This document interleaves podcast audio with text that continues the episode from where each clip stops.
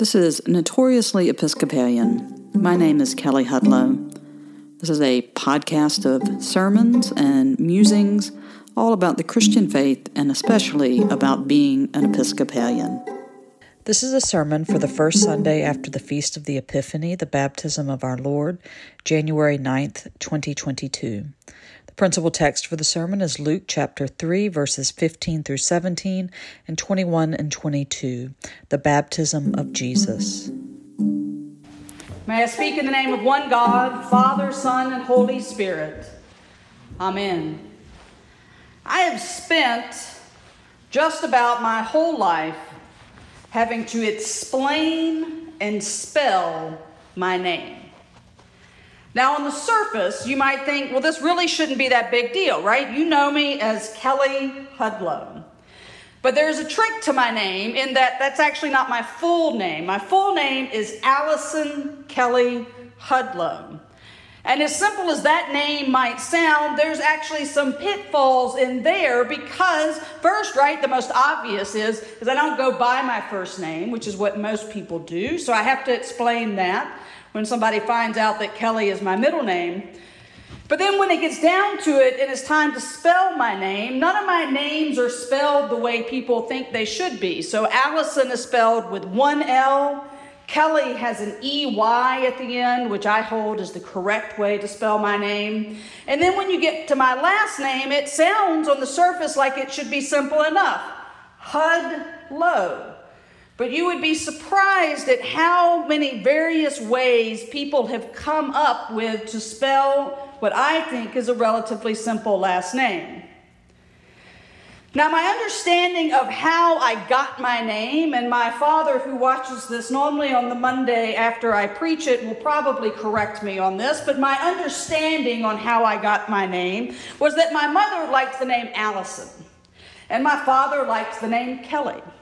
And so they compromised, having Allison be my first name, Kelly be my middle name, but that that was going to be what I was called. And so each new school year with a new teacher, I would have to explain to the teacher about my name. That I didn't go by Allison, I went by Kelly. And then I would have to spell my name, all of them. And then as I got older, right now I no longer introduce myself and have to go through all of that because people just meet me and know me as Kelly Hudlow. But often when somebody finds out what my first name is, they'll take a moment and sort of look at me and size me up and say, Well, you look much more like a Kelly to me than an Allison. And I still don't know what that means. But this is my name and the story of my name, and it matters, right? Because in my name is the story of my parents and their decision to have a child and what to name me. And in my name is also carries the stories of our families and their families and the generations of people that all those begats that sort of happen to get me to this place right now. Names matter. When we look at the story in the Bible, the whole big story, we see again that names matter, not just to people, but they matter to God, right? God takes Abram and Sarai and changes their name to Abraham and Sarah. When the patriarch Jacob encounters the man at the river, right, and wrestles with him to get God's blessing, what that blessing comes in the form as is his name being changed from Jacob to Israel. Even the Gospel of Luke, right, that we're reading through this year C, begins with angels coming and declaring what we should name John and Jesus.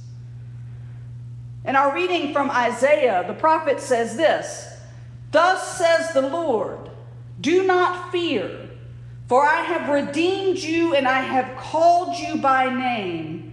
You are mine. Now, in this passage, God that Isaiah is writing about is speaking to the people of Israel that are experiencing exile and that are standing on the edge of restoration, right? With all the fear and uncertainty that goes with that. They are a people that remembers the exodus out of Egypt. And now they face the threat of powerful nations all around them. They face uncertainty and they are afraid. But God speaks words of comfort through them, through the prophet, and words of redemption. Isaiah explains to us to be redeemed by God doesn't mean that all the problems of the people of Israel go away, right? They just don't magically go poof and they're back in the promised land and everything is fine. What it means to be redeemed by God is that God calls them by name and that they are also called and marked by God's own name. And so in their redemption, that means that where they go, God goes with them. God goes with them through the waters, right? And the waters do not overwhelm them. God goes with them through the fire and they are not burned. God will stand against the nations that threaten them. And ultimately, God is going to gather them and their children from the four corners of the earth. To be redeemed by God means that we do not face the troubles of this world alone. And for Christians, that meaning takes on something, a new sort of understanding and context through the incarnation of Christ. We spend a lot of time in the church speculating about why Jesus was baptized, right? John preached a baptism of repentance and forgiveness of sins, but yet we know Jesus was born and lived without sin. I think the better question to ask when we hear the story of Jesus' baptism is not why he was baptism, baptized, but what was revealed about who Jesus is in this scene around his baptism. I think to get a better understanding, we need to read ahead a few verses to a part that we don't normally read in sort of public worship because it's really boring, because it is Luke's begats. It's his genealogy to explain how Jesus is connected to these generations that went before him. And in Luke, we get the patriarchal lineage through Jesus' earthly father, Joseph. It gives us the long list of fathers and great great grandfathers and so on until it gets to the near the end. And it says, son of Seth.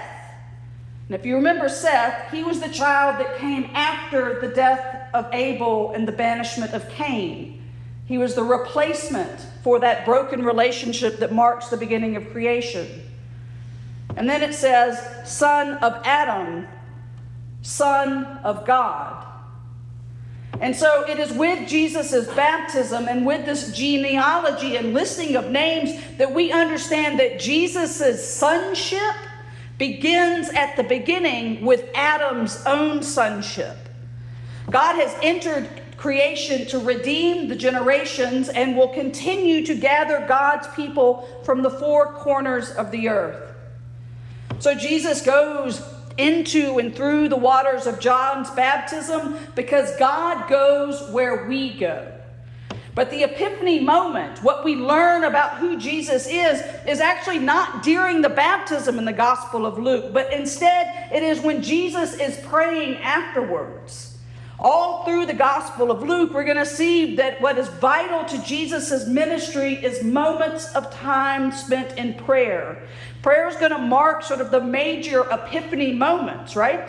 So when Jesus is on the mountain and is transfigured to where the disciples see and understand him in this new way, it begins with Jesus being in prayer.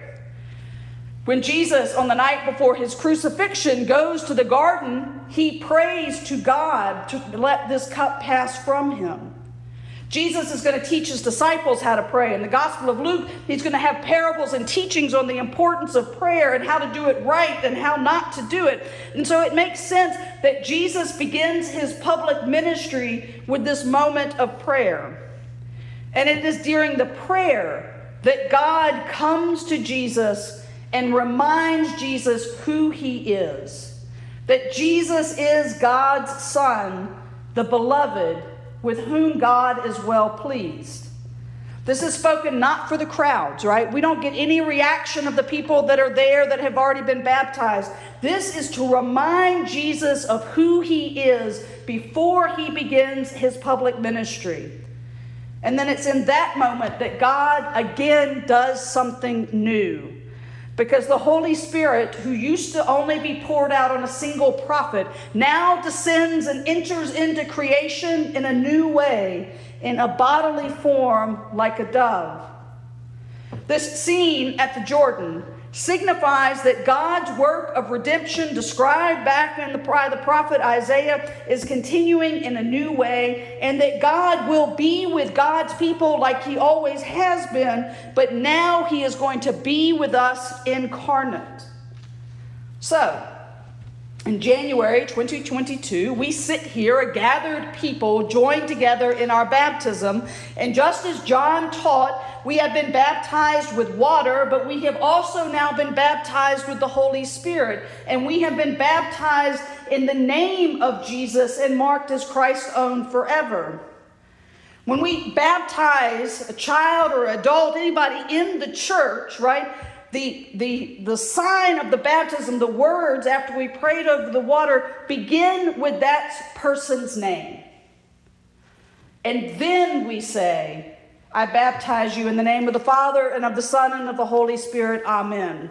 Our passing through the waters of baptism is not some anonymous act. You are called by name because through the waters of baptism, you are joined with the people of God that have experienced God's redeeming power throughout history.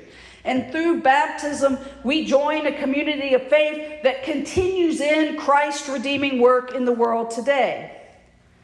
Epiphany means revelation, right? Means revealed.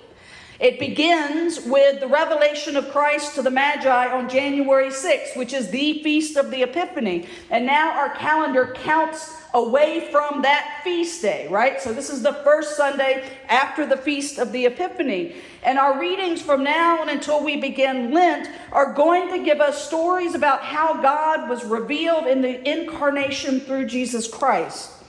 It is a season that challenges us to not only consider God's revelation through Jesus, but to consider and explore about how we continue that revelation of redemption through our own lives and witness. It's a challenge to us to consider how do those around us meet Jesus through us? And that work begins with starting at the beginning of the story and understanding that our identity as baptized Christians, being baptized in Jesus' name for every single one of us here, begins with that we are redeemed, we are called, and we belong to God. Amen.